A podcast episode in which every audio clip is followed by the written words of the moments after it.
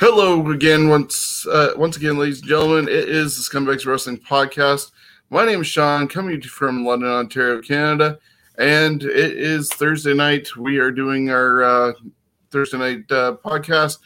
Uh, got a lot going on, uh, just going all over the place. Sorry if I feel a little bit scrambled at the moment. Uh, just these little buttons uh, going on, but we have a lot to cover including this week in uh, wrestling. Uh, going to look back at what happened in WWE, some news that uh, just broke as well, uh, with some deaths and releases. And of course, we're going to uh, look at what happened with AEW and um, All Out pay per view this past weekend, along with what happened uh, last night on Dynamite. But first, we're going to bring in who's joining us tonight. And from Niagara Falls, it's Jonesy. How are you, Chris? I'm doing pretty good today. Anything new in the falls?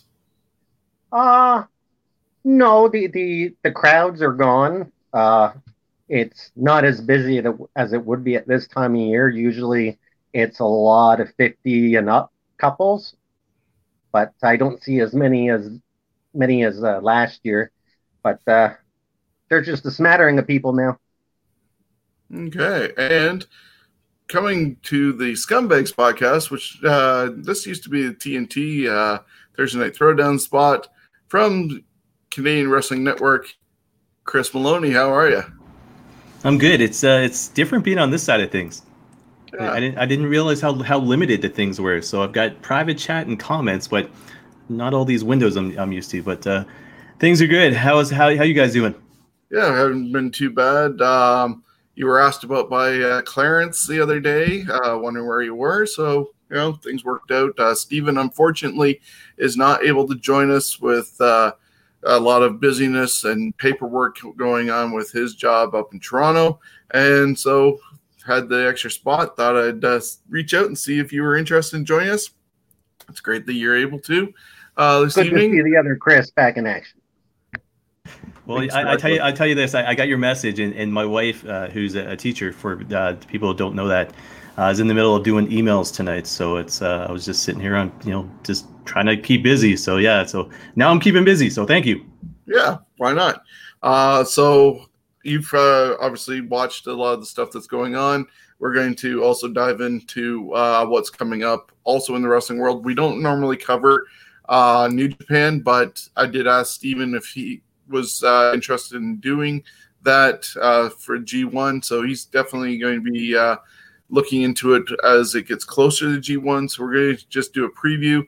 And I know uh, you're a huge uh, New Japan wrestling fan, so it's uh, good to have at least somebody knowledgeable who might not butcher the name as bad as I probably will doing this. but let's dive into some of the news quickly. unfortunately, during Chris Jericho's recent, uh, I guess his Saturday night uh, show, he ended up mentioning that Ralphus uh, passed away.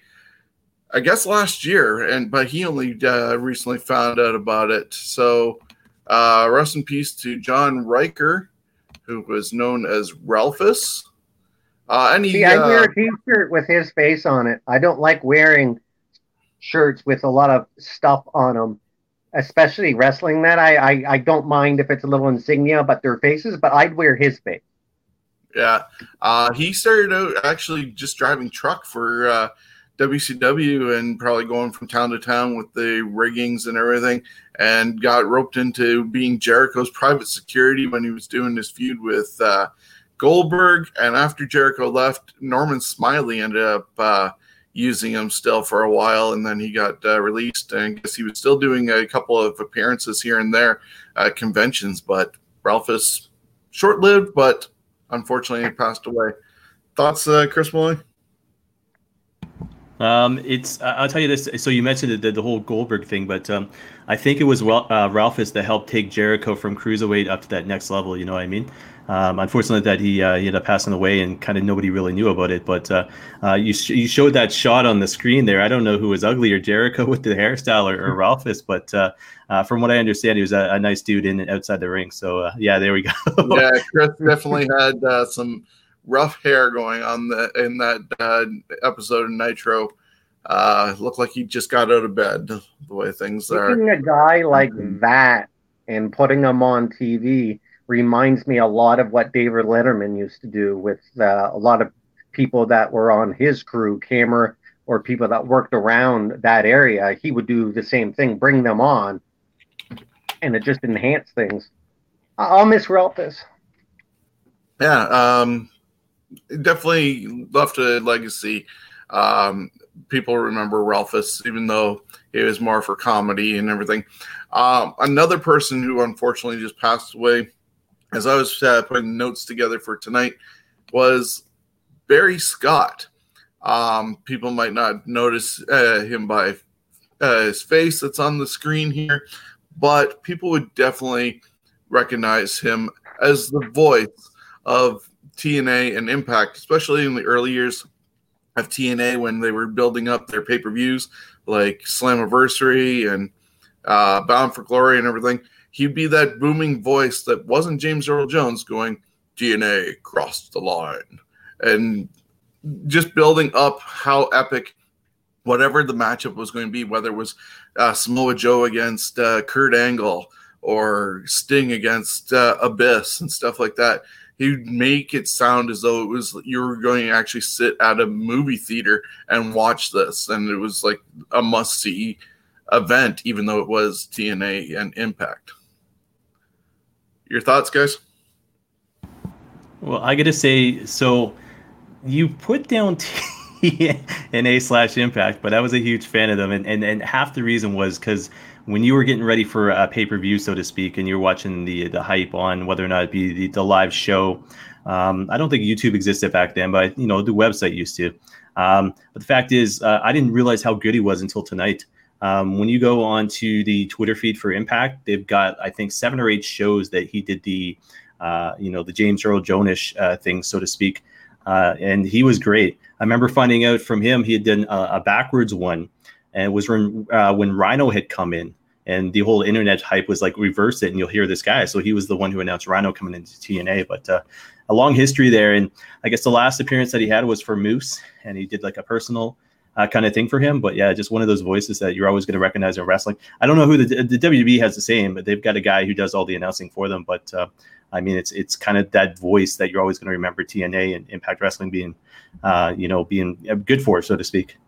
Yeah, well, as I was saying though, he made the matches seem super important, even if they didn't come off well, like uh, Jeff Hardy and Sting.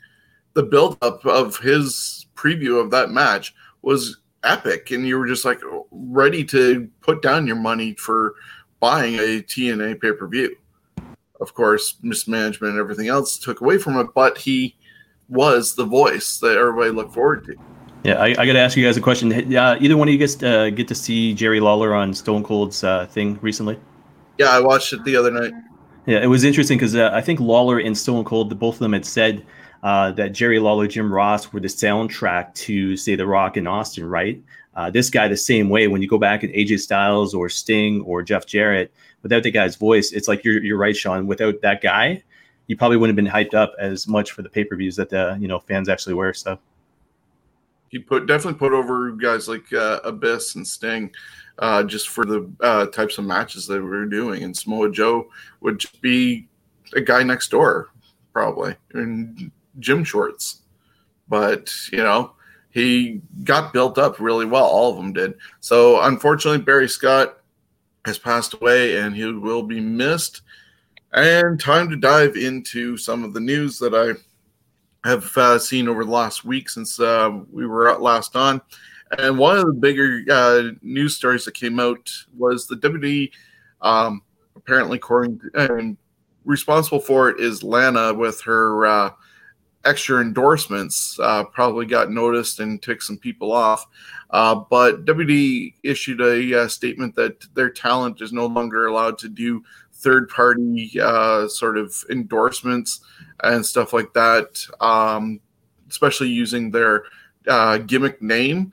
Um, probably because they want to be able to obviously control their intellectual property and that it's not being tarnished in any way.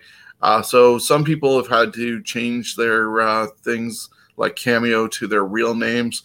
Uh, some even changed their uh, Twitter and YouTube, or not Twitter, uh, Twitch and YouTube channels to their real names. Some people got to keep them because apparently, as the week went on, more explanation was done of what you can and can't do. So YouTube and Twitch are still fair game uh, by WWE, but it's some of those things like Cameo and all that that might be risking things, or if you're endorsing supplements and stuff like that. And I can see uh, both sides it where uh, the talent needs to make more money because they're not doing the house shows and touring, and their T-shirt sales and all that are uh, just left to WWE shop. But then, if on the other side, it's the intellectual property of WWE, and they don't want that tarnished in any way. Uh, so they need to find a balance. What do you guys think about what's going on? Yay or nay? Uh, for me, I completely agree with it. It's it's the wrestler unintentionally taking money from the WWE because if a car company is going to give me some money and I put them on my site or whatever, or say, you know, I think you should buy a Ford, that money should be going to the WWE, not the star, because the star was made by WWE.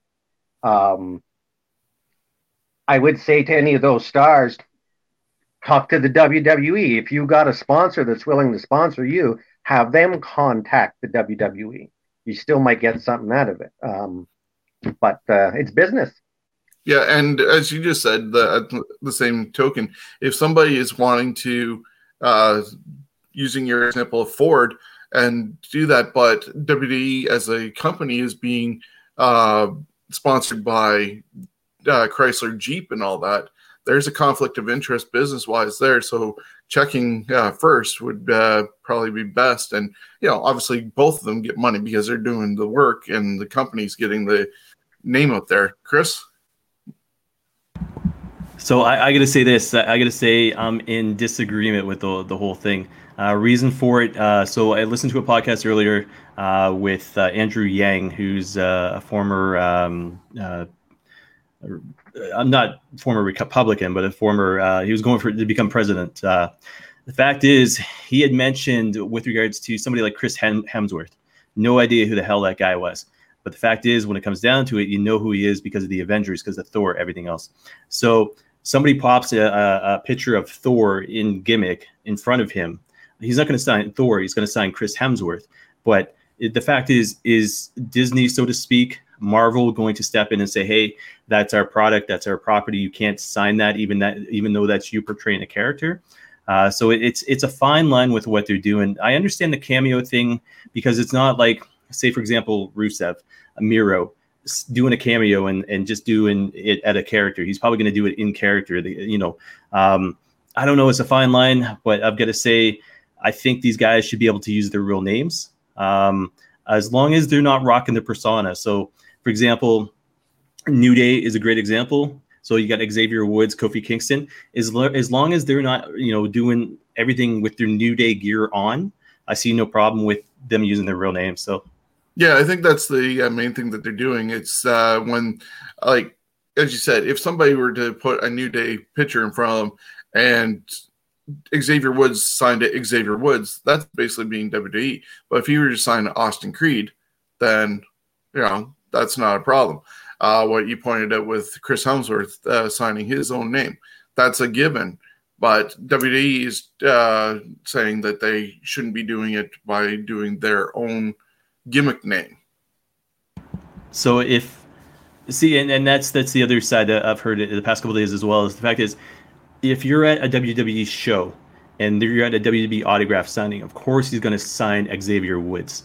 But if he's no longer um, a part of WWE, uh, much in the case like say Rusev is, you're not going to see Rusev under the AEW banner signing the name Rusev. That's no. I mean that's a huge no-no. So that I I can agree with. Exactly. So I think they're just uh, protecting their intellectual property um, first and foremost, and hoping that everything gets uh, balanced out. Uh, there's some guys that AJ Styles brought his own name to the WWE. So he's probably trademarked it, obviously himself, and loaning that trademark out to WWE. But he's a different case uh, compared to some of the other ones uh, that we mentioned. Uh, going on, Aleister Black uh, did a uh, video with um, Zelina Vega, his wife, and mentioned that actually he did hurt his eye when uh, he got pushed into the uh, ring steps. So there's like a black ring around his uh, retina or cornea, um, and that's why he's still wearing uh, sort of a bandana the other day uh, when he was appearing on TV. But he actually did hurt his eye. Uh, is that a stunt gone too far, or just an oops accident? I gotta say this. I gotta say I've I've hated the uh, the gimmick of the the whole uh, Seth Rollins character pretty much from the get go, and and I mean anytime you see him or Murphy putting a guy towards the stairs, it just turns me off of WWE products. So um, I've never seen it before in wrestling. Hopefully, we'll never see it again after this. But um, I mean, it's it's tough because you've got basically human flesh going into metal, you know. So accidents do happen. Yeah, well, that would uh, be similar to uh, would it be? Now I didn't see it, but wouldn't that be similar to when Vader got hurt by uh, ring steps years ago? And he had it right above, like the eye, right about there. Yeah, this one actually went into uh, Black's eye, and they Ow. were doing the whole whole thing with Rey Mysterio popping his eye out and stuff like that. Well, maybe they just do safety foam on the corners, you know. Yeah, uh, going back to AJ Styles, he said that uh, his stuff will continue on uh, uh Twitch, but uh, he also mentioned in a, um, uh, I guess, interview or statement that he ended up getting COVID 19 and was isolated for 10 days, got cleared to return to work. And because of the taping schedule at the time, he didn't actually miss any airtime. So why it wasn't noticed. But there's a lot of guys popping up now saying that they've had it. Um, I guess Eve Torres and her husband, uh, Kevin Nash had mentioned it last week. We uh, heard that The Rock and his family. So unfortunately, there's a lot going on still, uh, and wrestlers are not immune to uh, getting COVID. Um, the Associated Press uh, reported that U.S. Circuit uh, Court in New York uh, appeals held up the ruling from two years ago when um, a judge dismissed the uh, class action lawsuit uh, involving concussions and brain injuries. And that's where guys like Demolition, uh, King Kong Bundy, Jimmy Superfly Snuka, Paul Orndorff, and a bunch of others were involved with it uh, basically trying to get money out of WWE for brain injuries that happened during their time working. But in Vince's defense, when he uh, got asked about it, he basically said that you know, yes, they work for WWE, but they also worked all over the place. How can you narrow down that they got it from working for Vince? And I guess the judge agreed with that and the lawyer that's been uh, on the class action suit has done a lot of filings against WWE. Um, a get dismissed, and apparently he has to now pay WWE court fees. Um, any thoughts on that whole court case and good or bad that it got uh, denied? It's unfortunate that the fact is, uh, as much as I, I got to say this, so I agree with the fact that these guys have a right, um, you know, but at the same time, nobody's forcing their hands at these contracts. Uh, they know what they're getting into. Um, they know it's a physical sport, the same way with football. You hear about all the fo- football concussions everything else that happen. The fact is, they do their best to kind of put up bumper pads, so to speak, for the performers to do whatever they can. I mean, think about it this way: back in the 1980s, guardrails were metal. Now it's not like that anymore. You know, I mean, you see performers go through these things, and they're ma- trying to make it as safe as possible, but still uh, at the same time giving these guys the appearance of being a wrestler, so to speak. Um, it's gotten a lot safer, but at the same time, like I said, it's unfortunate that these guys are going through this, but nobody is forcing their hands at signing these contracts. So um, it's unfortunate some of these guys get hurt more often than not. Some of these guys do it themselves, and we'll get into New Japan, and some of the guys over there right now are train wrecks, and they're in their 30s. Um, but the fact is, uh, unfortunate. Like I said, they're going up against a machine, and Vince McMahon is going to hire the best possible lawyers in the world to be able to, to, to fight this and, and, and keep money in his pocket, so to speak. And at the same time, when those performers are working, I believe Animal is also part of that and Hawk, but uh, that was the time that they were working before CTE was known. Now a lot of precautions are done to help protect the uh, talent along the way. Jonesy.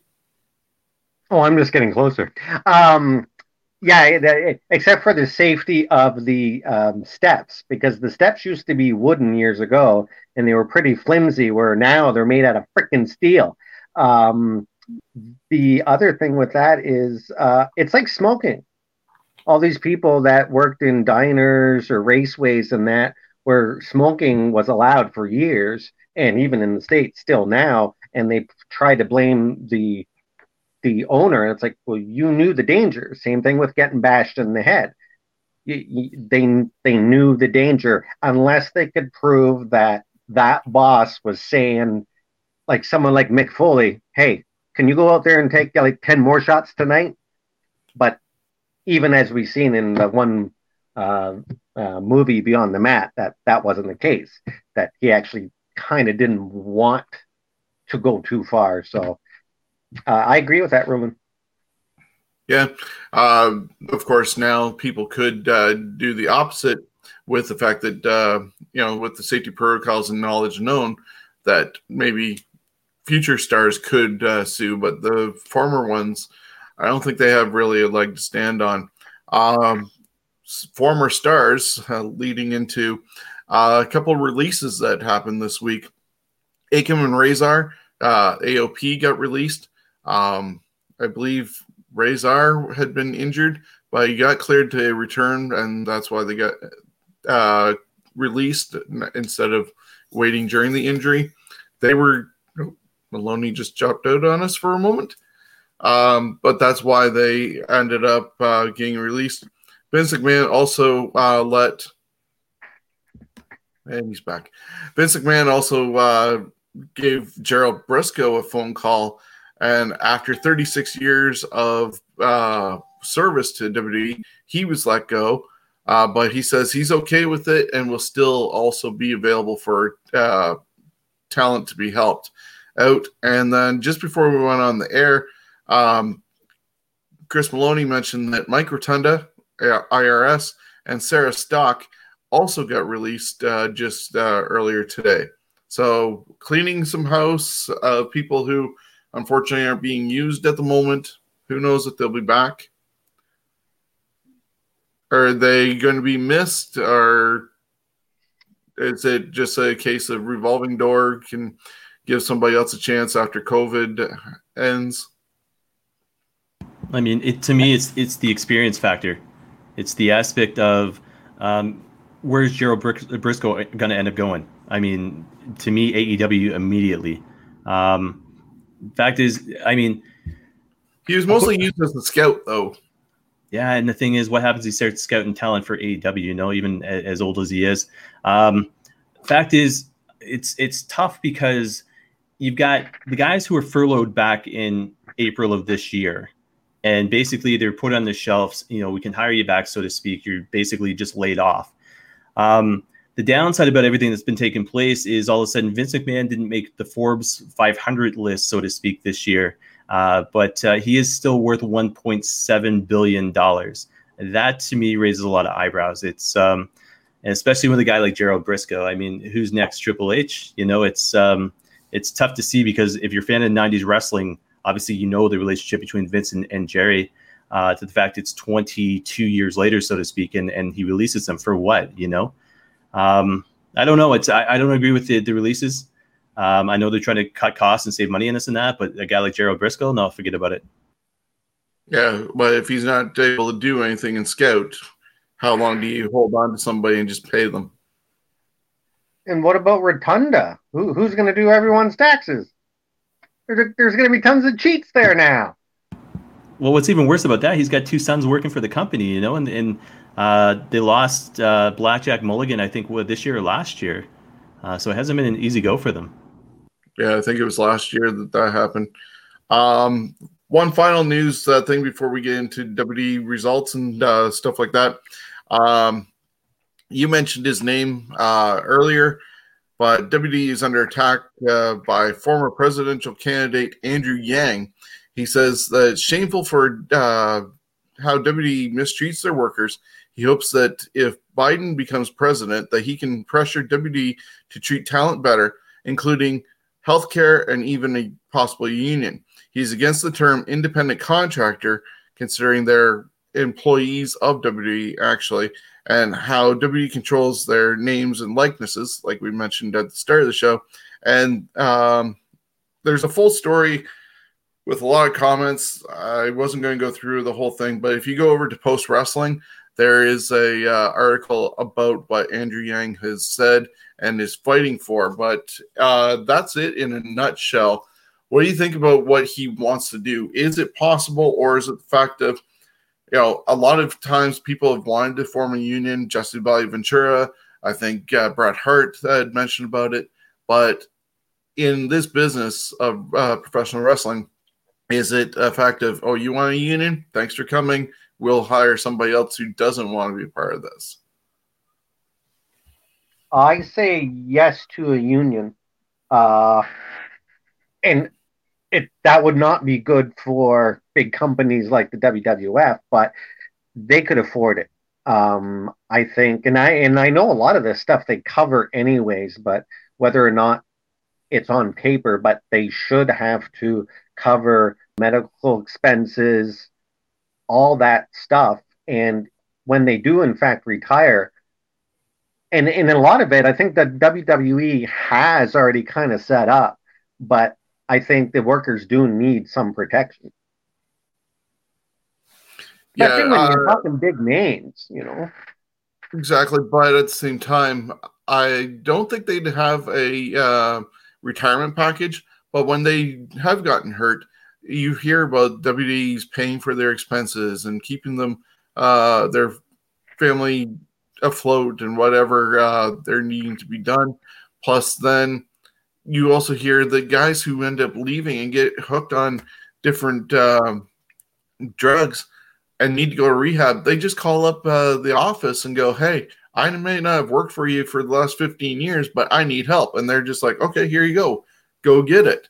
So I'm not sure if Andrew Yang has all of the uh, information of what WWE does and doesn't do, regardless of the labeling independent contractor or not and and most of them have that legends deal.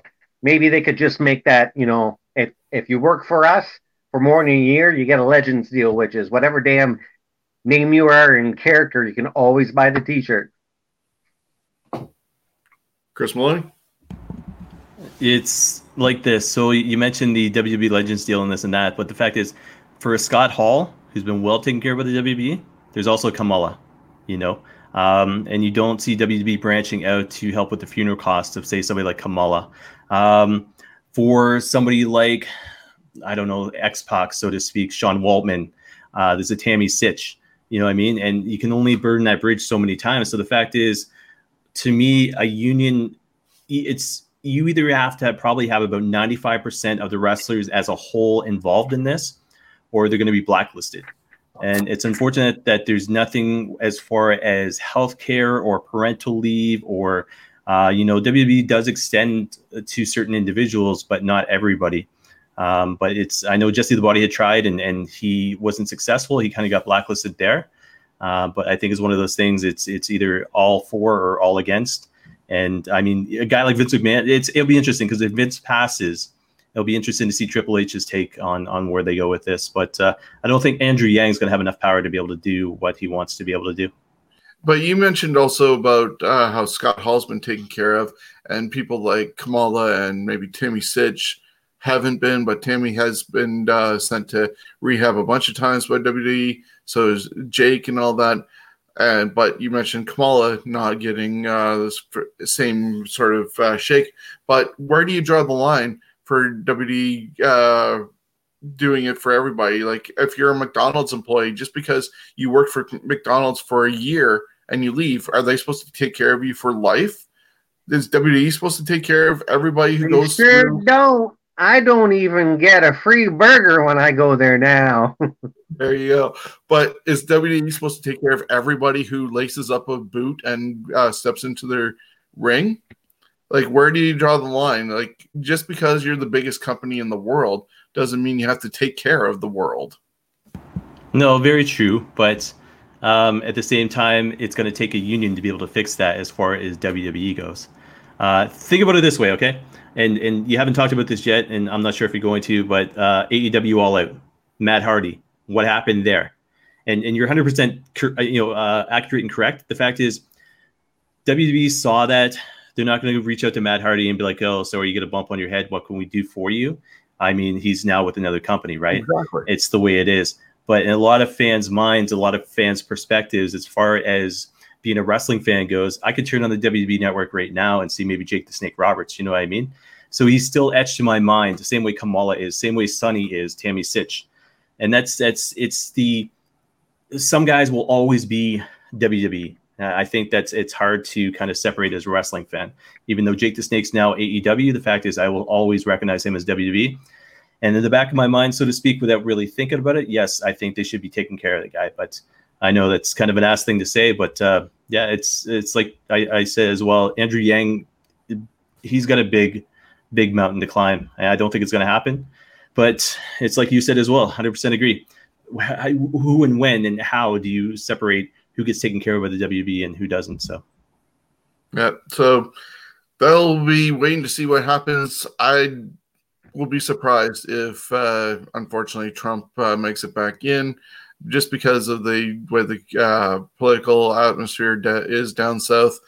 Uh, who knows what's going to happen that way? People, I think, voted for Trump uh, initially as a joke, but there's a lot of people that could keep him in power over putting Biden and and Andrew Yang's only relying on Biden getting in for anything to happen, since of course Trump is a Vince McMahon uh, friend. So who knows? A really quick thing on Trump, if you're interested in in seeing how he actually got to the presidency and how he's done during the whole thing on Crave, and there's another one that has a show called The Circus, and it's a political show, but they just show all all the um, um, behind the scenes stuff and talking to them. And it's actually really interesting. And uh, it just reminded me because of voting for Trump. People voted for Trump because he was different than anyone else and represented the blue collar. That's that's why I believe this time around, I don't think he's gained any new ones. He's just lost some. Yeah. So uh, thankfully, that'll be up in uh, November first week, and we'll see what the world uh, shakes out as uh, after that uh, point.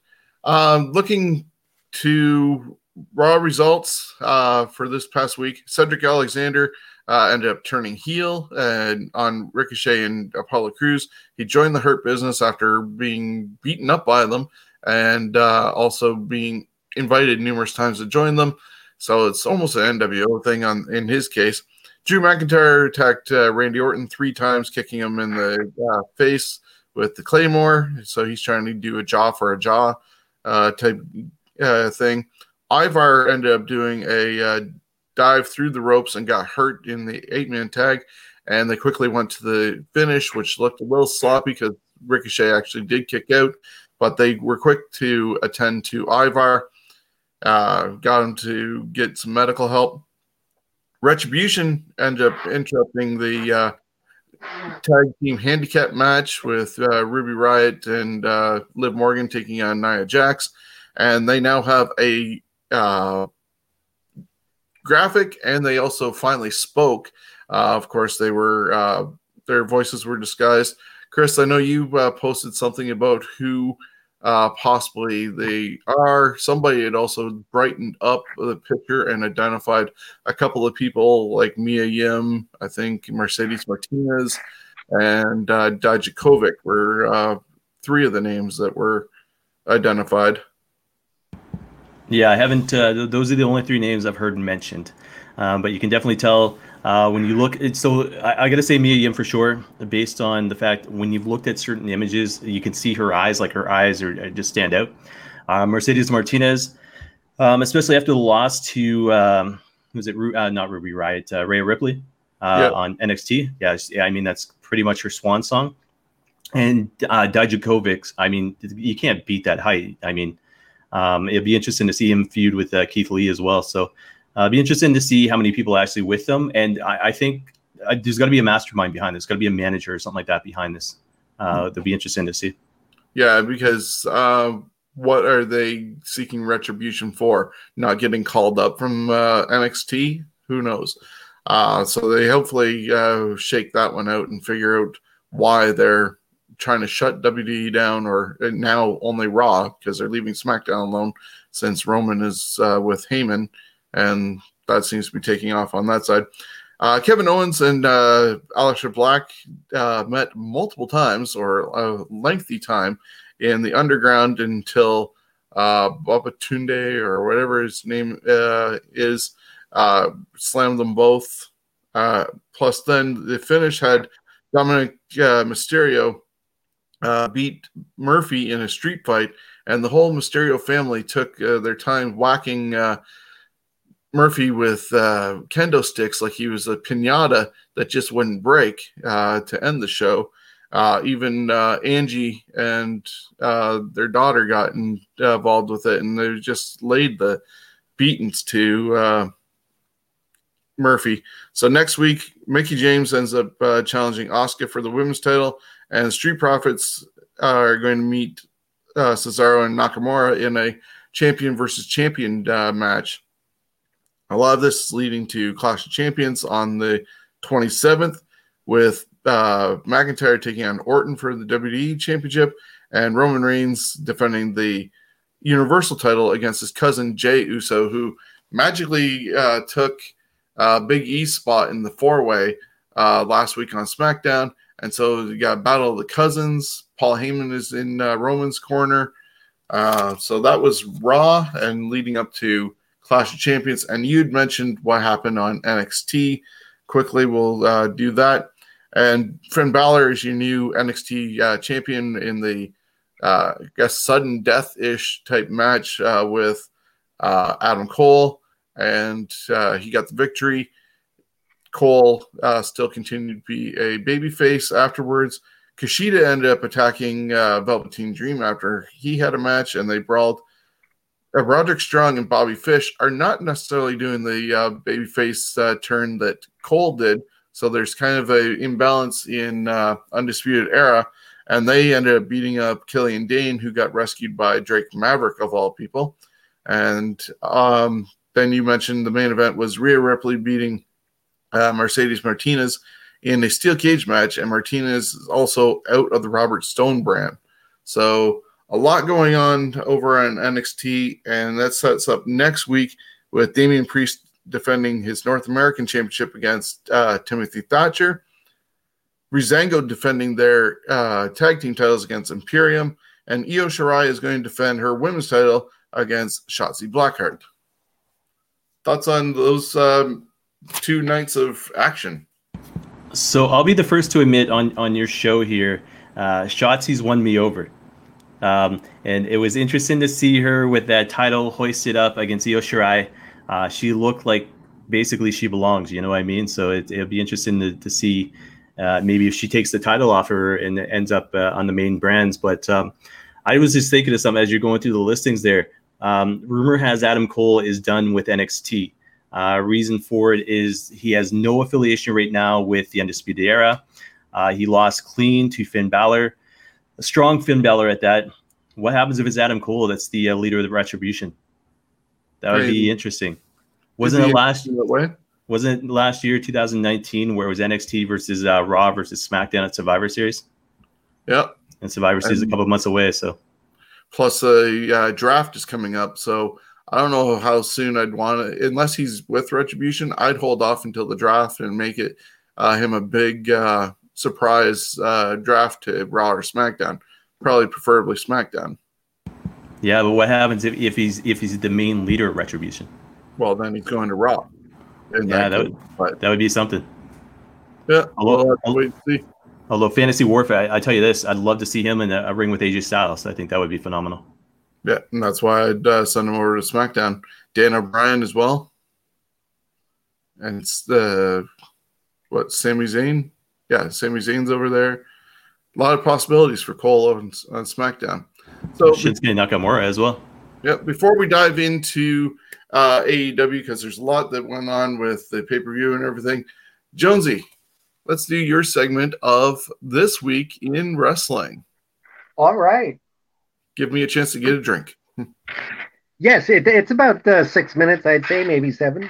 So we're going to start September 4th, uh, and uh, we'll go from there. 99 years ago in Chi Town, Frank Gotch defeated George Hackenschmidt in two straight falls to retain the World Heavyweight belt. 40 years in Saga Japan, Giant Baba won his third NWA Heavyweight Championship. 33 years ago, the WWF held the third King of the Ring tournament. Randy Savage defeated King Kong Bundy to win the crown.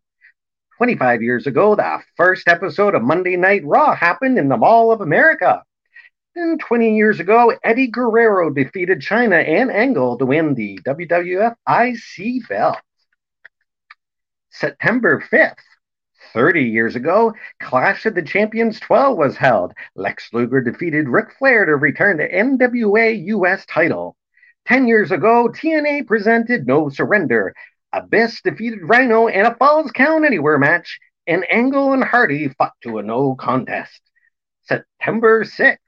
24 years ago, Jim Ross announces on a Friday edition of Raw that Razor Ramon and Diesel were to return to the WWF. 23 years ago, Steve Gunn, uh, sorry, Dunn, would become the final holder of the USWA Southern Heavyweight Championship. The company would close two months later. 15 years ago, TNA signs Gail Kim. She would later in 2007 win a 10 women's gauntlet match to become the first TNA Knockouts champion. Nine years ago, Shingiri Akabane passed away due to a heart attack. Fans knew him as Little Tokyo. He was 70. He won the NWA World's Midget Championship three times and most famously appeared at WrestleMania 3 six years ago. Triple A taped the first episode of Lucha Underground. This show was produced by longtime reality show frontman Bart Burnett of Survivor fame. And happy 59th to Wendi Richter.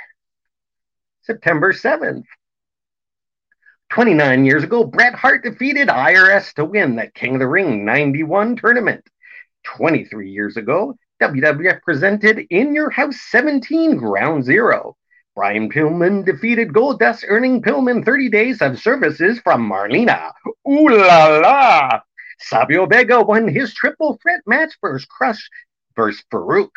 And Bret Hart defeated the Patriot, and Shawn Michaels and Undertaker fought to a no contest.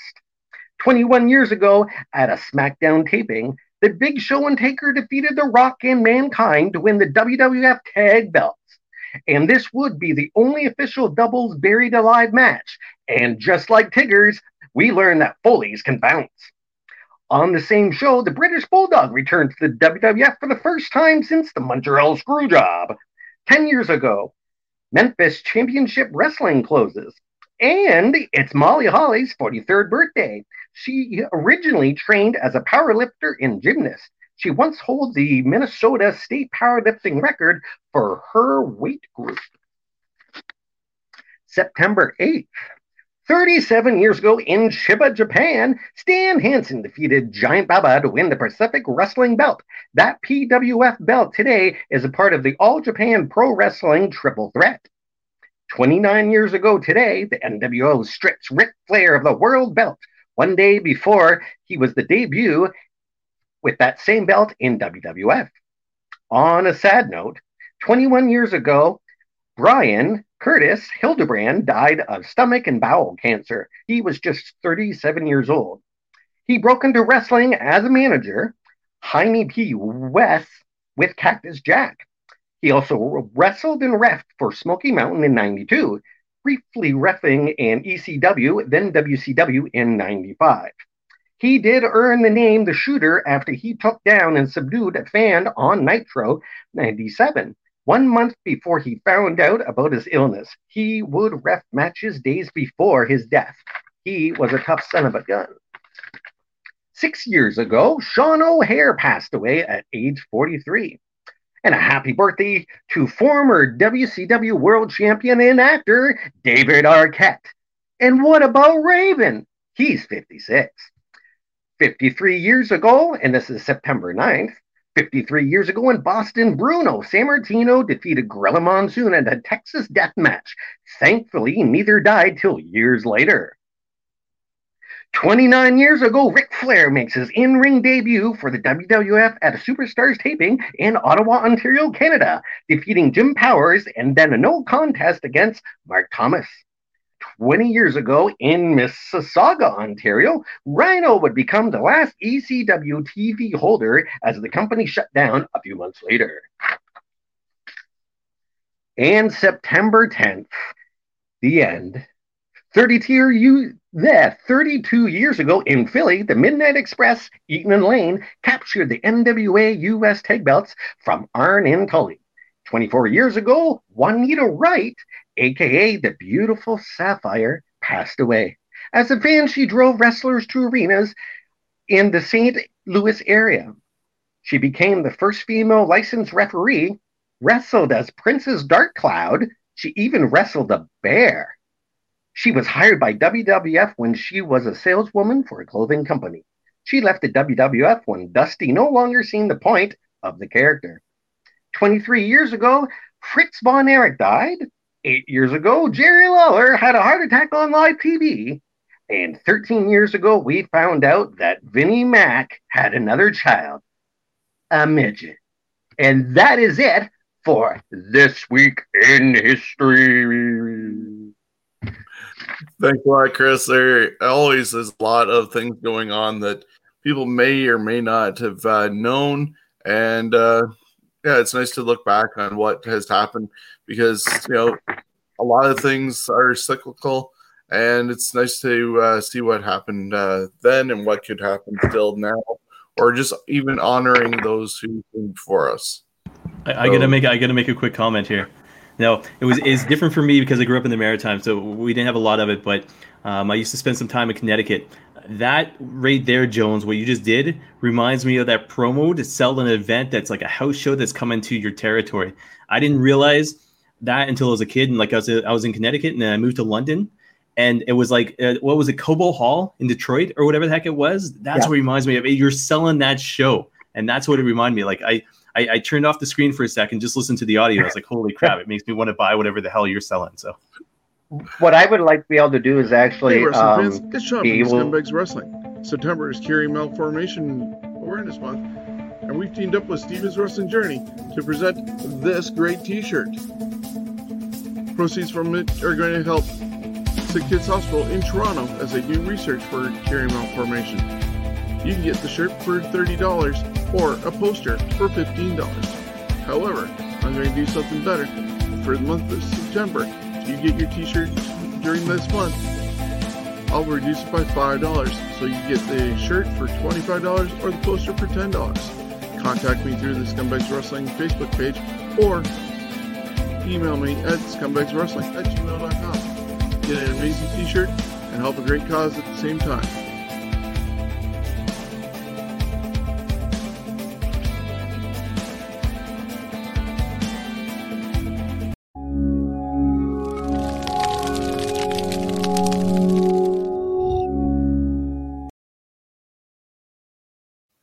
Sorry, I accidentally uh, bumped Jones and cut him off on that one. It just fell at the right time when uh, Maloney said that I'm buying whatever you're selling, and I was going to put in the ad anyways. I just unplanned for that line, but I need to uh, throw that in there. So hopefully, uh, everybody who's listening, watching, knows that you're uh, tuning into the Scumbags Wrestling podcast.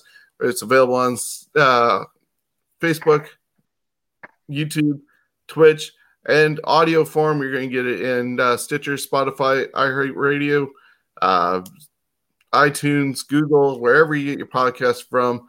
Jonesy, I apologize for cutting you off. What else were you saying? That that's okay, man. Um, yeah, Billy Red Lyons. Uh, that's kind of the voice that's kind of in my head uh, when I was reading that.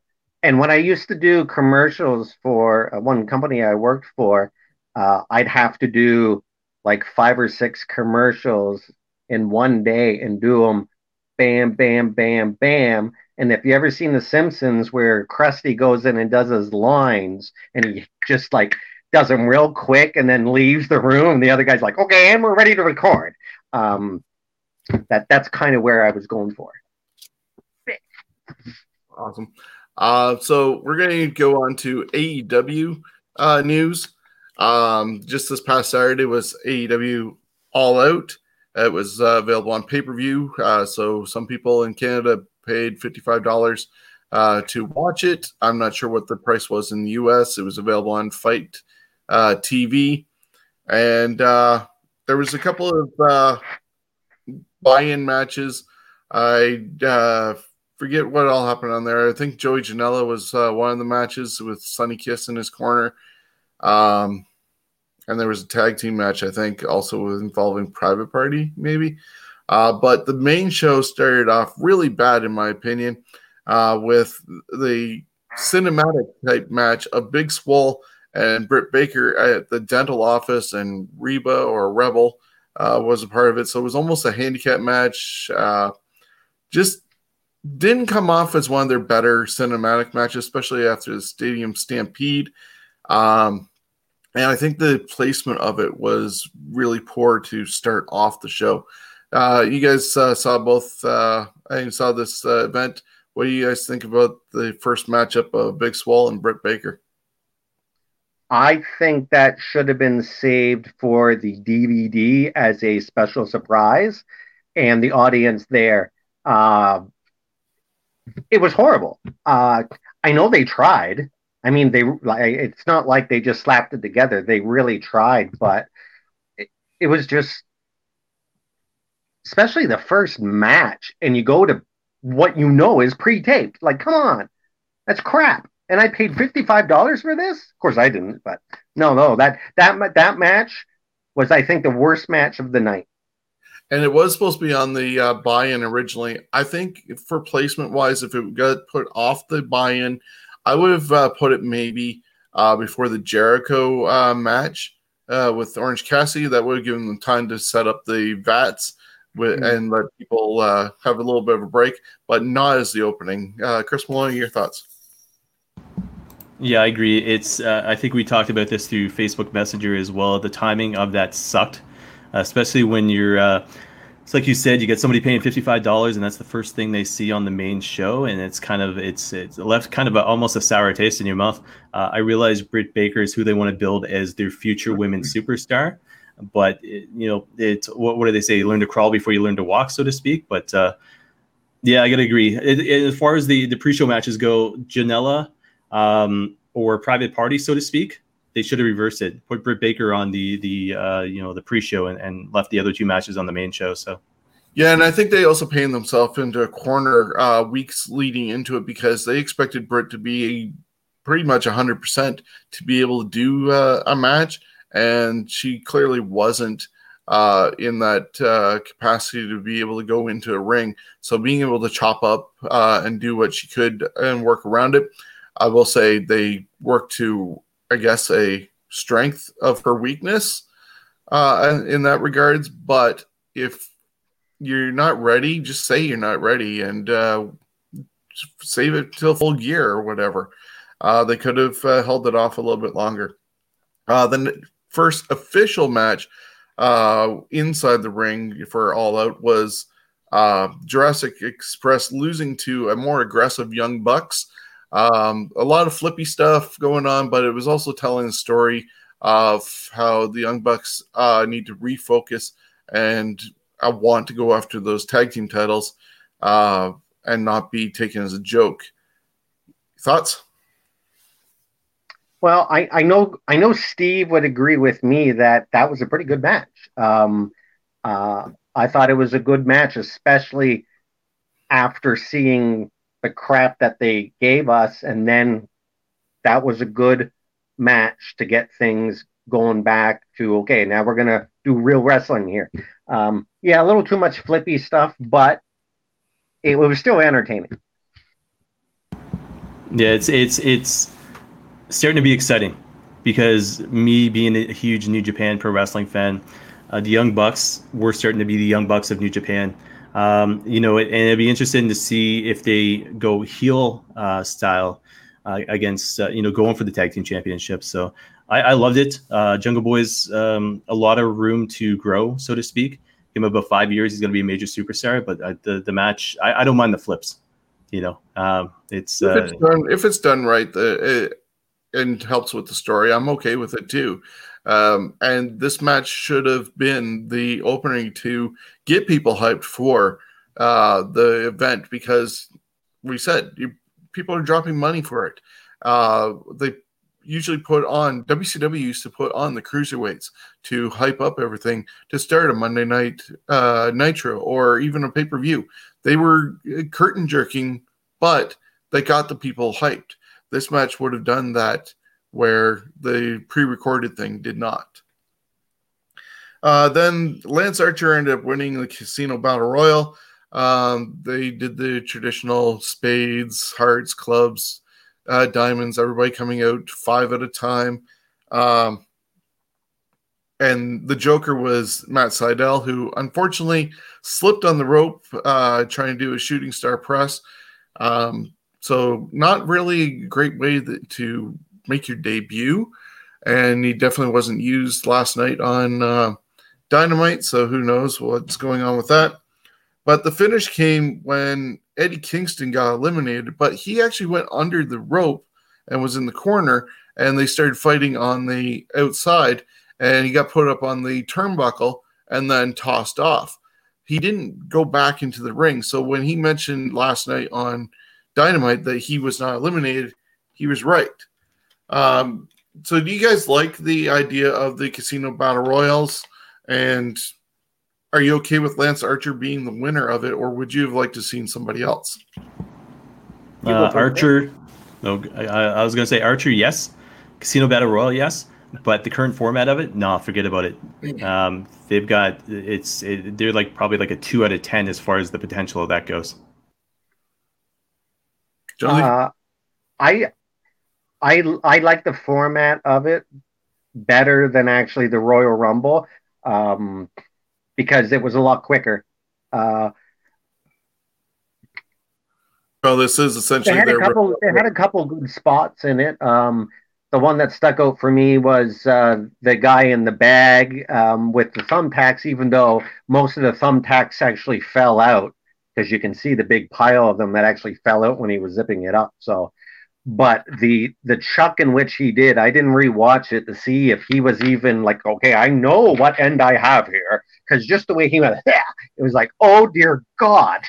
Um, yeah, you're talking and, about how Darby Allin got put into a body yeah. bag, uh, and the thumbtacks got put there, and uh, Brian Cage tossed him onto the stage. Yeah. It was definitely a visual, but yeah. not and one I that. Did, so I, safe. I did think Shockmaster uh, when the slip happened, except the difference there was nobody laughed except maybe people at home, but uh, nobody laughed. None of the wrestlers did, and uh, he wasn't going through a wall. He he was doing a very difficult move. You think that out, out of all of those guys that are there and the people that have been doing it for years, if they knew he was going to do that move right away, they would have he would have brought it down a towel, done a pre-wipe, something. Because, I mean, with why would you do that in in that type of match where everyone's already touched everything? It's like that's what I don't understand. It's like they're supposed to be professionals, but to me that was a big goof up. Uh, maybe not so much on his part, but on the people that run the show. Well, there's that. Plus, well, the fact is um, apparently, it was 95 degrees in Florida uh, with uh, over 100, maybe 107 uh, with the humidity. Um, humidity was huge that night, and they were still performing. So there was a lot of and condensation, I, sweat, did, whatever on those ropes. That did answer one of Jim Ross's uh, uh, commentary things that annoys me. Oh, that, that they, they know how to land. Uh, yes, they do know how to land. That's how he didn't kill himself uh, because he's been doing it long enough that he knew how to land after slipping. So um, I, am I'm, I'm glad to see he got right back up. It was like, oh dear God. Um, so go ahead. Yeah, and he made sure he didn't. Uh, he caught himself somehow, and he didn't hit his head on anything. Unlike in our next match, which saw Matt Hardy taking on Sammy Guevara in a Broken Rules match. Uh, broken rules were basically there was no rules, with the exception of if Matt lost, he was gone from AEW. They uh, redid the golf uh, chase scene, but reversed roles.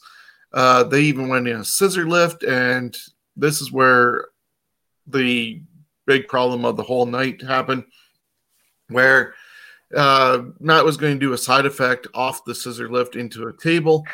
Then we reversed it, and they went crashing down. They went through the table, but Matt's head hit that cement really hard.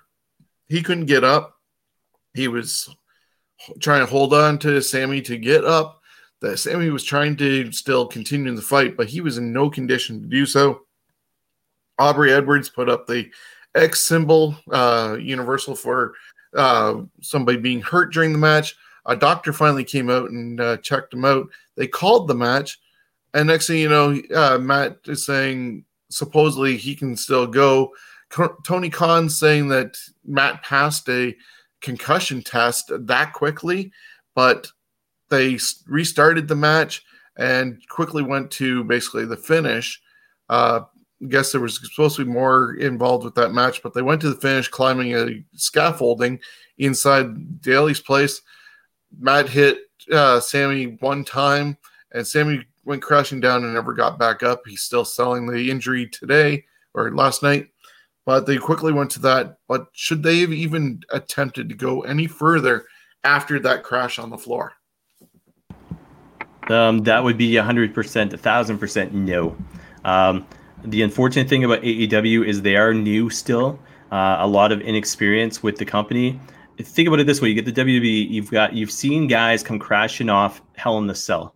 Um, you know, who was it? Kevin Owens and Shane McMahon, uh, one of the WrestleManias, so to speak they do it safely. They know how to do it safely. Obviously, a lot higher up than that, uh, you know, the scissor lift, so to speak.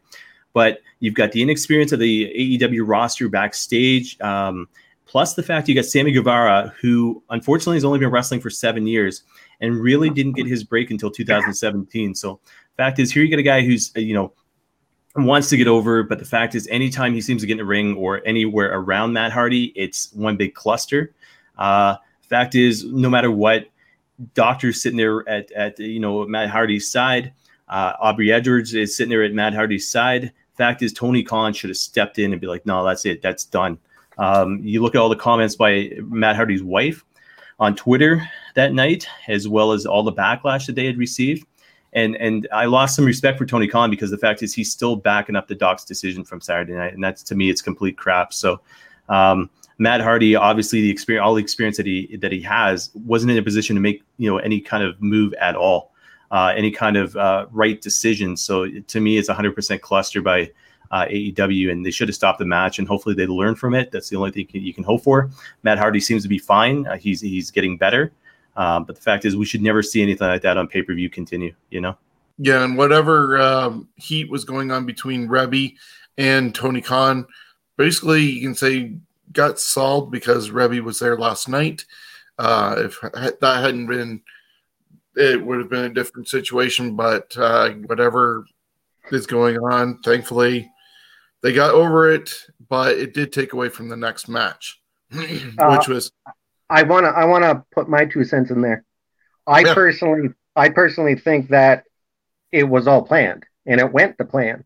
Um, I when I watched it, and I rewatched it again. He did he did not hit his head on that concrete. I don't know what people are talking about. Um, he there was no blood. Uh, he did get up. I think the whole thing was they knew that it could go bad. Hardy probably said that, yeah, we can do this, but I may bump my head. And if I do, this is what we're going to do. So he probably was out of breath. There's no doubt about it. Um, but I don't think he hit his head. Like, I'm sorry, he's been doing it for far too long. Um, the hit looked clean. Uh, they hit the the second table, not the first table. Um, they were probably trying to hit in the uh, a little bit of the back. They probably went a little further than they wanted to, but to me it looked like a clean hit. And you can't you can't see if his head actually bounces or anything because of the amount of hair that's involved. So to me, I was kind of I was a little confused until they're like, oh, making it like it was like he hit his head, and I'm like, what are you talking about? He's been lying there now for like good 30 seconds, and there's there's no blood. Yeah, well, like, uh, he might have bonked, he might have bonked his head, but I honestly, I don't think it was serious at all. I don't, I don't. I think it went as pretty much planned. His eyes were uh, quite glazed. He wasn't there, as Jr. said. He probably doesn't remember the last five minutes of what was going on. Yeah, I, I just don't buy it. I don't. Well, that did take away though uh, the feeling of everybody uh, and had to get through Hikaru Shida taking on uh, Thunder Rosa with the NWA champion uh, challenging the AEW Women's Champion. I thought it was a good match. I predicted earlier in the week that it was going to probably be the match of the night. Uh, probably could have been if the uh, looming shadow of what happened with Matt Hardy wasn't uh, involved. I really enjoyed the match. I think these two had good chemistry together. They had totally different styles, and it was actually two women who could go instead of Shida trying to pull somebody who's greener than grass through a match. Um, thoughts on that one? Now, now, who's greener than grass? Everybody in the uh, women's division except for Shida, and thankfully not Thunder Rosa because she came from the NWA. Yeah. Okay. Yeah. Yeah. Yeah. Yeah. I I, I thought that match was uh, pretty damn good. Uh, I personally don't think Thunder Rosa is that entertaining. Um, I I think she'll have some difficulty getting real big. Um, but I do like her character, and I actually like it better the NWA Rosa character that they were doing in the music than what they presented that night. So I, I got to say that um, second best match of the night, in my opinion.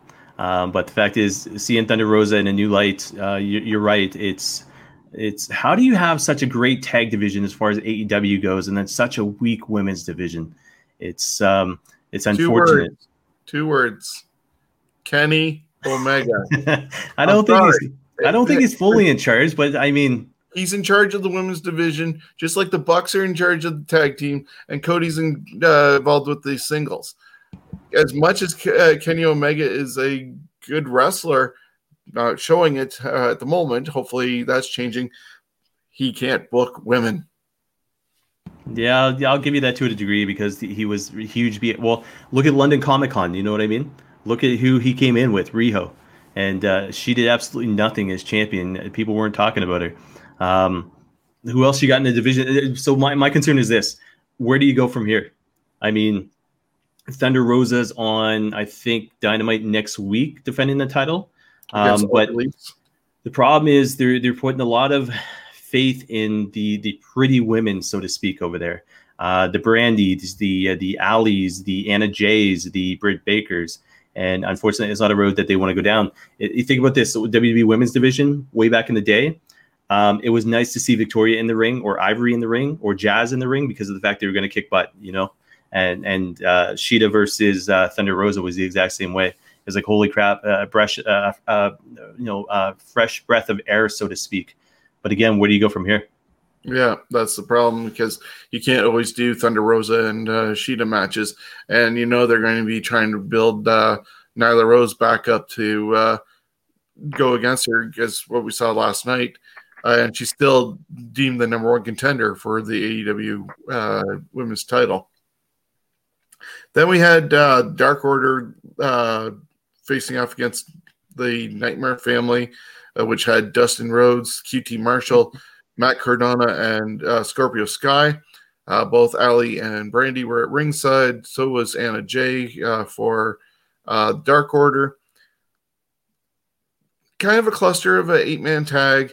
Um, Brodie Lee had the win secured, but he ended up tagging out to uh, Colt Cabana, who decided to go for a moonsault, missed, and Dustin rolled him up. Dustin was later told that he was going to get a shot at Brodie Lee on Dynamite for the TNT title. But do you see this feud between the Dark Order and the Nightmare Family or anything going further, or is this done until Cody returns? Mm. Okay, so that's how much of impact that match had. Um, I I think they've honestly I, I don't think they know what they're doing with the Dark Order at this point. I mean, they brought Brodie Lee in, but where did they go from here? It's another one of those scenarios.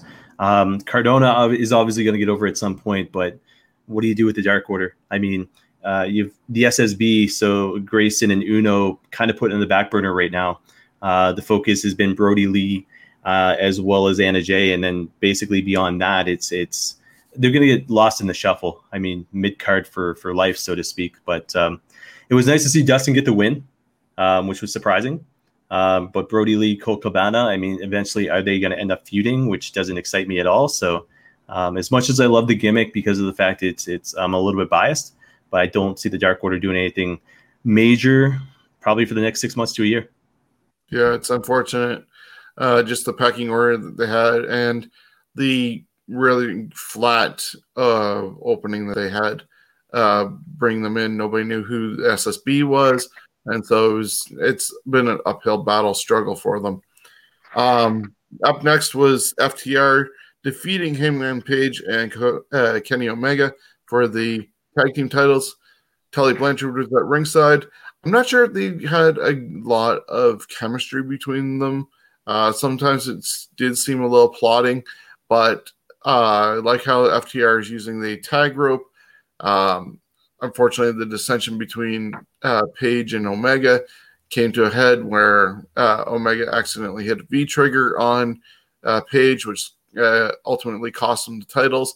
Looked like Kenny was going to hit uh, Page with a folding table, uh, like a TV tray, but then decided not to and walked away. He stormed out and told the Bucks to come with him. They didn't go, and Kenny drove off. But FTR your new tag team champions. I I liked the match. I thought it was a little too long, but uh, half hour. Honestly, uh, I, Kenny Omega I thought was great in that match, uh, especially when it's a tag match. Uh, I'd rather see him in the singles uh, match, but uh, I thought I thought he hasn't lost really a step.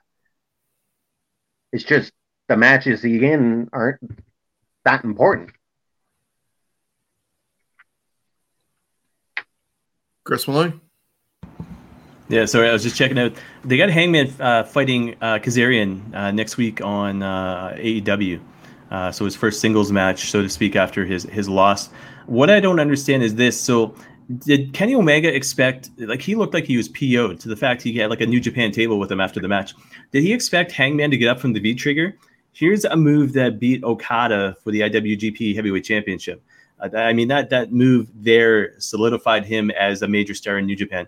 But it was a good match. FTR is is great. They'll be great as champs. Um, do they continue on to face the Young Bucks at this point, and did they become faces? Because at this point, how do you not have the Young Bucks as heel and FTR as faces? The bigger picture is Omega, and wh- where does he go from here? Um, uh, if you've been on my social media at all lately, uh, I, I, want to see the old school Kenny Omega back. Uh, I miss him the same way the Young Bucks. But if you watched AEW this past or yesterday, um, you saw the intensity. You know, guy goes to interview them. He gets they both uh, they both super kick uh, Alex Marvez in the face. Um, that's the intensity I want to see. They've got all the potential in the world, much like WCW used to have, but they couldn't book these guys. So they'll have to uh, have to wait and see where we go from here. Yep. Uh, so then the second last match of the night, I saw Orange Cassidy put uh, Chris Jericho into the pool of mimosa, and he ended up winning that match and basically getting two victories over Chris Jericho straight. Um, was this anything special for you guys, or just okay, uh, another match with Jericho and Orange. Jericho did the right thing, but what happens with Orange Cassidy at this point? I mean, it, Jericho's going to do whatever he can for the business at this stage, but um, without Jericho fighting Orange Cassidy, who's Orange Cassidy, uh, are we going to see him fight for the TNT Championship? And our fans going to believe it, you know?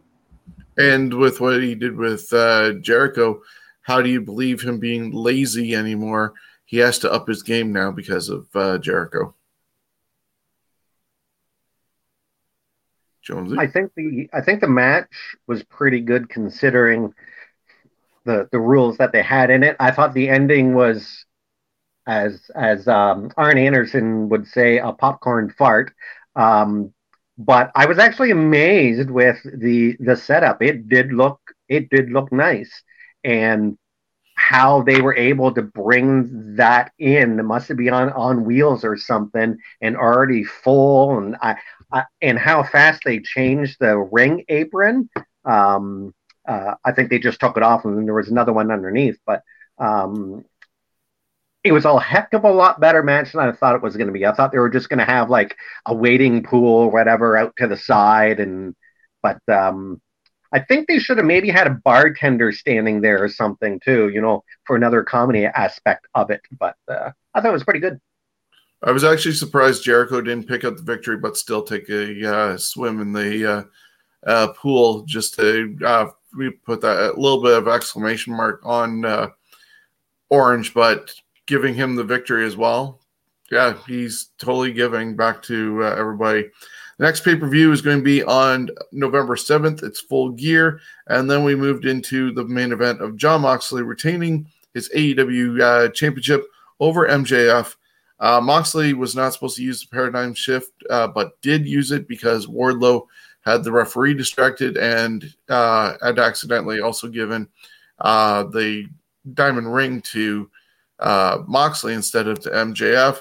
So, because of all the distractions and the extracurricular behind the ref's back, Moxley uh, retained the title, and MJF is no longer undefeated.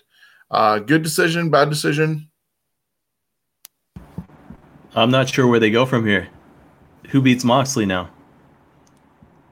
Yeah, I was all I was I was all set and thinking MJF was was going to be the guy. I wasn't sure this soon, but um, I mean, does is it one of those things where all of a sudden MJF comes out kicking and screaming and say, "Hey, you beat me, but you didn't beat me properly, so we're going to do a, a, rematch at at um, uh, Full Gear," or did they go with Archer at this point? So, well, Archer's supposed to be on October fourteenth at the anniversary show. So they have Archer beat Moxley, and then, but no, nah, see, it, nothing makes sense. I, I, thought it was MJF, and now it's it's uh, one big puzzle. Yeah, Jonesy, good. good I thought it was a great match. Uh, I like MJF. A lot of the guys that uh, were wrestling in NWA about a year ago, a lot of them now are in AEW, and uh, I I thought it was one of the best matches of the night. Uh, it was slow to start, but uh, it did finally pick up. Um, yeah, guys like MJF and uh, um, trying to think Eddie Kingston. I love Eddie Kingston, but I wish he'd go with his character they he had in NWA. Uh, it was a lot louder. He is so good on a microphone. Um, he needs to be a top top freaking heel. That guy, I I really like. If you didn't watch NWA Power uh, when it started about a year ago, the first 10, 15 episodes he's in, and it, it's fantastic. Jones, what do you what do you think of uh, Ricky Starks? I love Ricky Starks. I really, I, I think when I first seen him in NWA, it's like boom, there's there's a star. Uh, he might be a little small, but I think in today's era, he'll he'll get over that. Um, he he's full of energy. He's a good wrestler. He looks great. Um, and again, I think I like I liked him better in NWA. Um, he he seemed he seemed uh, maybe it was because there wasn't as big as names there as where he is now. But um, I think you're going to see a lot of good things out of him and and um, Eddie Starks or not Eddie Starks, ah, Eddie Kingston. yeah, so that was the end of um, All Out. Uh, so last night, uh, AEW Dynamite happened. Uh, Jericho and uh, MJF uh, were shown meeting uh, in the parking lot. They both said that they were screwed over in their individual matches, but then you see them leaving, and they did a split screen, and they both call each other losers even after they boosted themselves up, type deal. So still kind of keeping the heel thing going on that one. Jurassic Express beat the Lucha Brothers. Um, they're going to get a shot at FTR, but not for the titles. Uh, there was tension between the uh, Lucha Brothers and Eddie Kingston tried to be uh, peacemaker. Jake Roberts and uh, Lance Archer did a heated promo, hating people. Yeah, Northwest out in the rain. Um, Matt Hardy came out and addressed his fall. Reby was there, and he said he's uh, going to go home, get healed, but come back and wants to go after the AEW title when he comes back. Orange Cassidy beat Angelico. Um, Jack Evans was at ringside as well. And after the match, uh, Santana and Ortiz attacked him, but they, he was saved by the best friends. And so next week, there's going to be a parking lot brawl between best friends and uh, Pride and Powerful. Then the Young Bucks ended up super kicking Alex Marvez. They are each fined $5,000 for doing that. Kip Sabian announced his best man for the wedding. Uh, first came out Puff, and thankfully we know who Puff is, but I guess they explained that he's one of uh, Kip Sabian's uh, followers on Twitch and just wanted to um, get him to keep on being a subscriber, but he wasn't going to be the best man. Um, earlier in the night, we'd seen on uh, social media that Garcia and Blackwood also were in attendance, and they went against Butcher and Blade on Dark. So you'll get to see that on Tuesday. So three of the four Buffalo brothers uh, made their way to Florida yesterday. Um, but then, since it wasn't Puff, the birthday boy, uh, Brian Pillman Jr., came out thinking it was going to be him.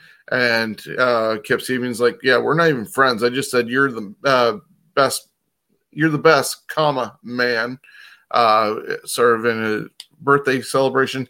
And finally, the best man did come out, and it was Miro, formerly known as Rusev, and he's uh, now all elite. He said uh, he, after 10 years of being uh, in WWE and a glass ceiling and the brass ring, shove it up your ass uh, type deal, fans were chanting Miro Day. He liked the sound of it. Um, so he's now uh, all elite. Hangman Page had an interview with Tony. He doesn't know where to go from here. Uh, he lost the titles, lost his friends, he blames himself. Inner Circle, uh, Jericho and uh, Jake Hager ended up beating Joey Janela and Sonny Kiss. They now want to be uh, in the tag team division and worked their way up the ranks for those titles. MJF fired his whole cabinet uh, for the campaign headquarters since he failed to get the title. Uh, FTR had a title celebration and they made fun of Jurassic Express and some ice and napkins were all thrown and stuff like that. Ricky Starks made fun of Darby Allin. Uh, Nyla Rose beat uh, Taya Conti. She's now signed, just uh, almost a birthday gift for her uh, as well. And so they're not sure if she'll join the Dark Order because Anna Jay's supposed to uh, wanting her to join them. And Jim Ross talked to Omega. Omega doesn't want to do tag teams anymore. He just wants to concentrate on his uh, singles career. So hopefully, this is that change that you're hoping for, Chris Maloney. And in the final match, Brodie Lee beat Dustin Rhodes to retain the TNT title. Thoughts on yesterday's shows, guy? Is it bad that the biggest highlight for me is seeing Puff come out on on screen? I mean yeah. that, that that is Canadian independent wrestling in me right there. I mean, I was I was a cross between uh, multitasking last night between the Raptors game and then basically AEW, and I, I started. You were knitting. Well, maybe knitting too. I don't know. Two of the three was uh, was correct. But anyways, I screamed, and my wife comes in. She goes, "What's going on?" I say, I you know what? So I had to explain who Puff was and everything else, and then Raptors, obviously, you know. But uh, that was to me that was highlight. And then I didn't realize what the hell had gone on with uh, like Garcia and uh, and uh, uh, Blackwood there. until today through the scumbags. And I was like, holy crap. And then I went on Twitter and like, sure enough, you know, it wasn't just, hey, they're down there. It's like they've got entrance musics and, and uh, promos and everything else going on. And it's to me, it's seeing a guy like Daniel Garcia uh, go from where I first saw him at to now all of a sudden being part of that number two company, hopefully uh, on a more regular basis than just a tryout. Obviously, you know, Pepper Parks had, you know, some kind of pull with regards to this match, but the exposure they're going to get on YouTube, on Twitter, uh, this coming Tuesday night. I mean, that was that was huge. But um, yeah, and Kenny Omega, uh, I can't wait to see where he goes from here. Hopefully, it's the ninety percent version of New Japan Kenny Omega. I'll I'll handle even seventy five percent of them. But the Kenny Omega that we've seen since AEW launched, it's been complete crap. So uh, it'll be interesting to see where they go uh, leading into full gear. Yeah, I was super happy when I saw Puff, and uh, earlier, uh, just before the show started, I seen the uh, pictures of the Titantron uh, marquees of both Garcia and Blackwood. It's almost like how last year at SummerSlam, how we end up popping for the fact that Garcia has been on uh, TV for WWE. Uh, Kevin Bennett also had a match against Andrade on SmackDown, but during SummerSlam we got to see uh, Sebastian Suave and Carter Mason. So it was like those guys that you know and uh, have interacted with, and seeing them succeed like that, and knowing, like we said, we saw uh, Garcia and Blackwood go against each other in some of their first matches with Smash at uh, London Comic Con and to know where they started and where they are hopefully making it to is awesome compared to the rest of the show. Jonesy, yeah. but that's why you support support local, as they say. Um, I, I mean, I could go through a lot of different athletes I've seen when they first started, and uh, it's great when you see one because all the time it's these you know wrestlers you haven't seen or ball players, whatever, and then your guy comes out and you're like, oh my god, you're just like me. You're from my town. So it it it, it it's good to see that. Yeah, so that's uh, AEW. Uh, they got a stack card for uh, next week. You mentioned about uh, Kazarian and uh, Hangman Page, but at the same time, they don't know when they're going to be on. Uh, a couple months, about a month or so ago, when they were discussing the NBA uh, uh, finals and stuff like that. Uh, there was talk that this coming Wednesday would be a one hour show on TNT, and Thursday would be a two hour uh, dynamite. Now it seems up in the air whether things, whatever happens with the finals or wherever they are in semifinals uh, for the uh, different uh, games that they're following on TNT. But if there's a game six then uh, Dynamite will be on Thursday. But if there isn't a game six, they'll be on Wednesday. So hopefully they figure things out and let fans know where they're actually going to be and when. But that is AEW for this week. Now, one last thing before we start plugging all our various adventures is the G1 uh, tournament Climax 30 is coming up uh, very shortly this month, and I'm going to put up what the bracket uh, for Pool A and Pool B is. Chris Maloney, can you run it down for us? You know, you run down the whole back, uh, bracket here? Yeah. Okay, so basically, for anybody unfamiliar with G1, this is basically their their series that leads into Wrestle Kingdom.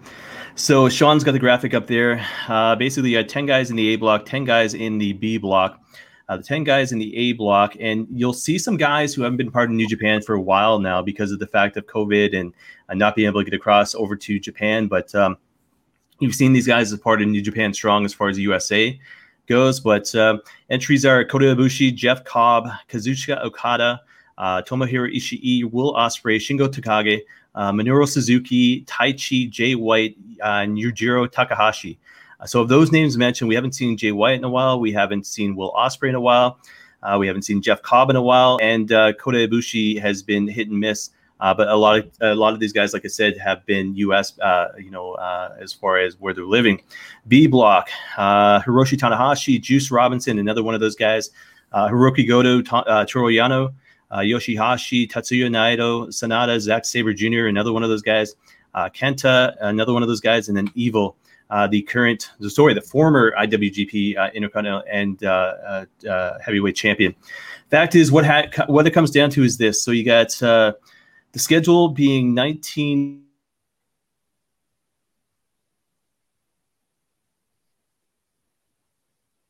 I think we lost him for a moment. Starts on Saturday, September 19th, is the opening night in Osaka. I thought this was a menu. no, this is the schedule. It goes every, uh, Sunday the 20th in Osaka as well. I'm not um, sure where Chris uh, is at the moment. Oh, here he comes back. Chris, would you like to run down the schedule? Oh, wait, did I cut out? Yeah, you cut out. My apologies. Too many windows open. All right. So the schedule is uh, this, and Shawn's got up on the screen here. Uh, Saturday, September 19th is opening night. Uh, I, I, should say as well, all of these will be available on NewJapanWorld.com. Uh, fact is, when it comes down to it, uh, sometimes they hit and miss as far as what matches they show, but they're showing all of them. So the 19th opening night, September 20th, will be uh, in Osaka, Japan. 23rd will be Hokkaido. 24th, Hokkaido as well. September 27th, Hyogo. Uh, Tuesday, 29th, 30th will be in uh, Tokyo, Japan at uh, Korakuen Hall. Uh, October 1st will be in Nagata, 5th uh, in Nagata, 6th in Hiroshima, 7th uh, in Hiroshima, 8th in Okayama, 10th in Osaka, 11th in Aichi, 13th in Shi- Shizuoka, Uh, 14th in Kanagawa, 16th, 17th, 18th will be at uh, uh, Sumo Hall over there in Tokyo. Uh, the way it works, you'll see A block of one night, B block of the next night, continue, continue, continue. And the very last night, which will be night 19 for New Japan Pro Wrestling, will take place October 18th. Usually, the only downside about being in North America is this. A lot of these shows are going to happen at two in the morning. They'll happen at 5:30 in the morning. Uh, so if you're a fan of New Japan Pro Wrestling, this is the big event, basically the Royal Rumble, so to speak before the WrestleMania. So uh, G1 Climax 30 taking place 19 nights of it um, over the span, I think, of 25, 26 days. But if you want to see what New Japan Pro Wrestling is all about, leading into their WrestleMania, which is Wrestle Kingdom, uh, which takes place January 4th and 5th. Unless they're doing the one night again, it'll be January 4th. But a lot of big names in this. And, and you guys are familiar with Zack Sabre Jr., obviously, uh, Kenta, uh, uh, Kota Ibushi, uh, a lot of these young guys, but it's also the showcase for that next level. Who's going to step up? You know what I mean? Um, so get yeah, you guys thoughts. Interesting uh, this year also because of COVID that they're going to be filling the bottom parts of the card with other talent. I think they're possibly the Super Juniors are going to be f- filling the card because normally they would have A block wrestle uh, their tournament and B block would end up doing tag matches as fillers and vice versa on the other nights. But because of uh, COVID, they're totally separating A block and B block until uh, they absolutely have to in the finals. And then with the fact that this is uh, going on as well, and it's a last minute filling of the brackets, uh, from my understanding. Uh, but to have uh, the guys who are not normally in Japan, who've been living in the States, somehow are able to be able to travel over to uh, Japan to be a part of this. Um, they must be uh, already over there and possibly doing their uh, quarantining so they can be a part of it. But it's good to, that they were able to get those guys over from the U.S. I gotta say, my prediction right now, even before the tournament starts, I'm gonna say it comes down to Will Ospreay and uh, Tetsuya Naito, who is the champion and then basically Ospreay beats Naito to get that briefcase. Uh, so you can see the brackets there. So you got uh, um, where are we here? We got uh, Ospreay in A block, and then Tetsuya uh, Naito in B block, who's current champion. But I think they're going to go with this. Ospreay beats Naito in the finals, wins the briefcase, shows he's beaten Naito, and then basically at Wrestle Kingdom we see the uh, the rise of uh, Will Ospreay, so to speak. So uh, I'm excited. It's it's more important to me than WrestleMania is, and uh, uh, me uh, being a North American wrestling fan. But uh, yeah, I love I love G1 Climax, Wrestle Kingdom as well. So, Jonesy, your thoughts on it?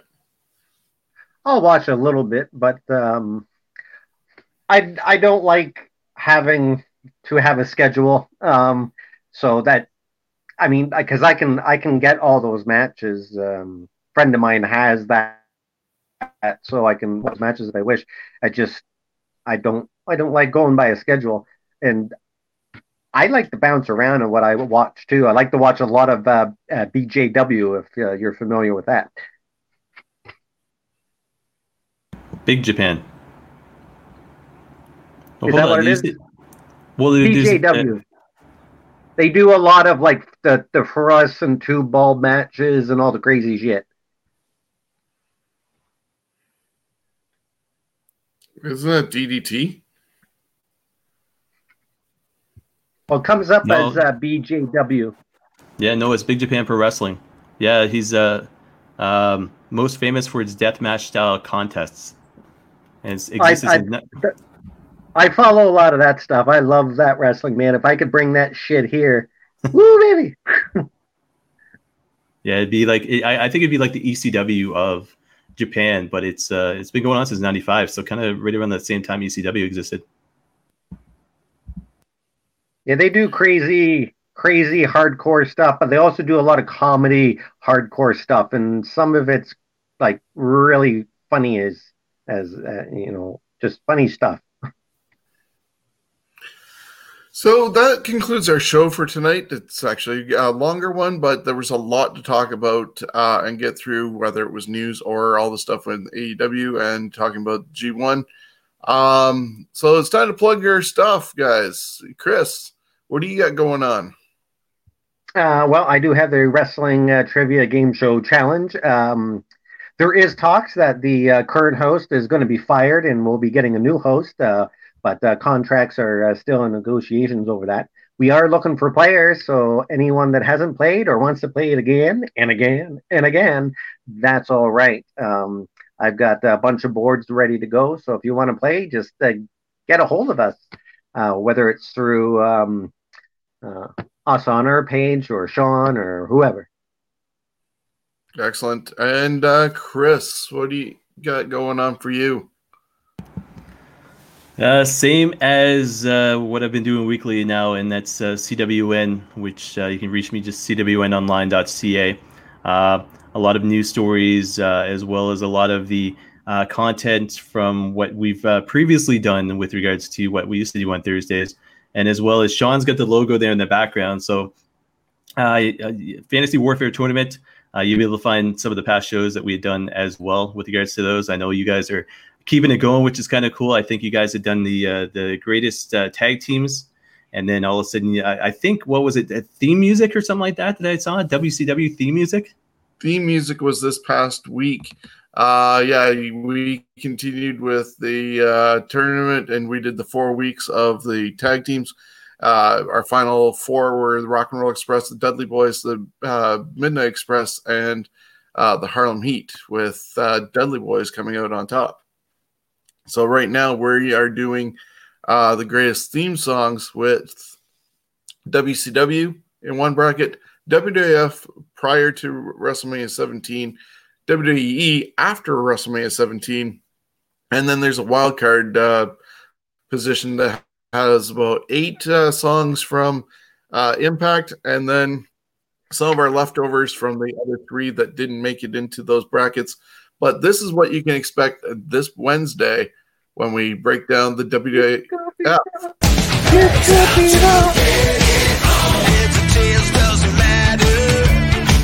We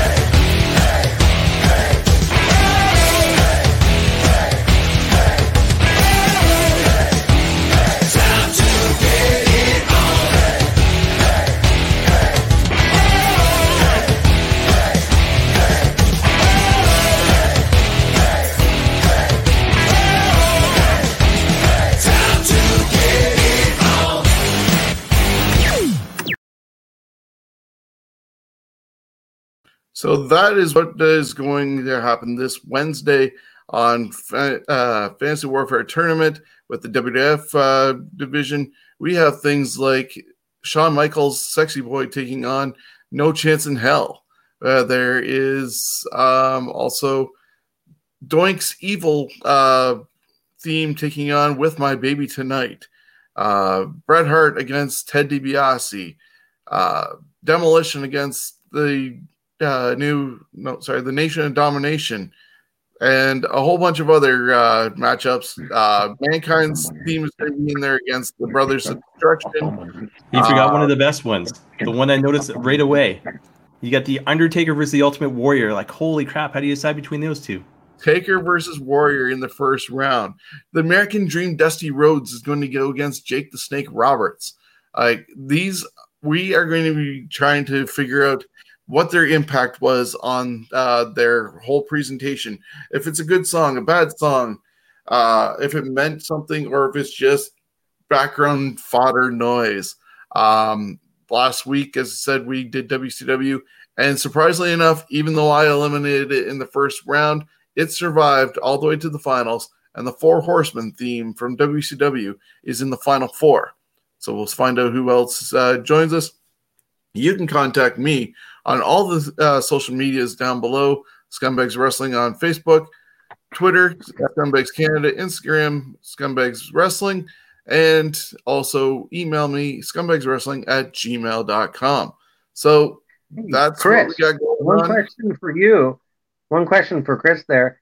Who would you have picked between the Four Horsemen song, okay, or um, uh, where is it? Uh, the Ricky Steamboat theme in WCW. Which which which one would have you have uh, voted for? So is you talking the four horsemen with the uh, the um, the galloping and then the very beginning? So I can't honestly I can't remember Ricky Steamboat. So Shawn, if you want to take this for a second, I'm going to go and just YouTube it quickly. I'll give you an answer just in a couple seconds. Okay. So he is uh, going to look into that. Um, while he's looking that up, I did put up a banner for Steven's Wrestling Journey halfway through our show, you saw our commercial for the t shirts. I'm wearing it right now. There's also an 11 by 17 poster. Uh, September is Chiari Malformation uh, Awareness Month, and we're raising funds for Sick Kids Hospital. Um, you can get the shirt this month or the poster for this month, $5 off, meaning $25 for the shirt or uh, $10 for the poster. Uh, let me know what size you want, how you want it delivered. Hopefully, you're local. It'll save any shipping handling. But we want to get this new shirt out as uh, independent wrestling starts coming back around, and you can come up with some new gear. 22 stars of the Ontario independent wrestling scene, including students from Tyson Dux Wrestle Factory, the Pillars, the Buffalo Brothers, as we said, uh, Kevin Blackwood, Kevin Bennett, and Daniel Garcia. There is uh, Casey Spinelli, the King of the North, Carter Mason, the Wild Child, Joey Threat, uh, Bubblegum Princess, Alexia Nicole, and many more. So support Chiari Malformation uh, Awareness Month, the research at Sick Kids Hospital, and I guarantee you 100% of the profits raised from these shirts and posters is going to Sick Kids Hospital. I've been working during the COVID 19. I don't need the money. I want just to get these shirts out and see uh, have them see the light of day. And if it means helping out a uh, charity, I'm all for that. Uh, I'm first and foremost giving back to the community, and I hope you can too. Chris, I hope you've been able to hear that song and you're able to give us some feedback on Jonesy's question to you. I'm going to say it was close, but uh, no, Horseman. I would have went Horseman. It would have been so if it had been Steamboat's WWE, it would have been mm. uh, it would have been a toss up. But uh, yeah, I got to go Horseman for WCW. Well, you would be also surprised to know if you uh, didn't end up seeing last night's show that the NWO theme songs all got eliminated in the first round. So I'm, I'm, I'm gonna. So you got old school wrestling fan in Jones and I know where Steven's uh, uh, uh, passion lies. So I, would have to say probably anything Jim Cornette, Midnight Express, anything like that related. yeah, definitely be at the NWO. So yeah, so that's how we ended up breaking that down. I hope everybody uh, joins us uh, for this week's episode. Uh, if you have a topic for us uh, that you'd like to see, throw us a line and you can be part of the show. We're running long, but we're going to get out of here. Thank you guys for being a part of it, and we'll see you next time on Scumbags of Wrestling podcast.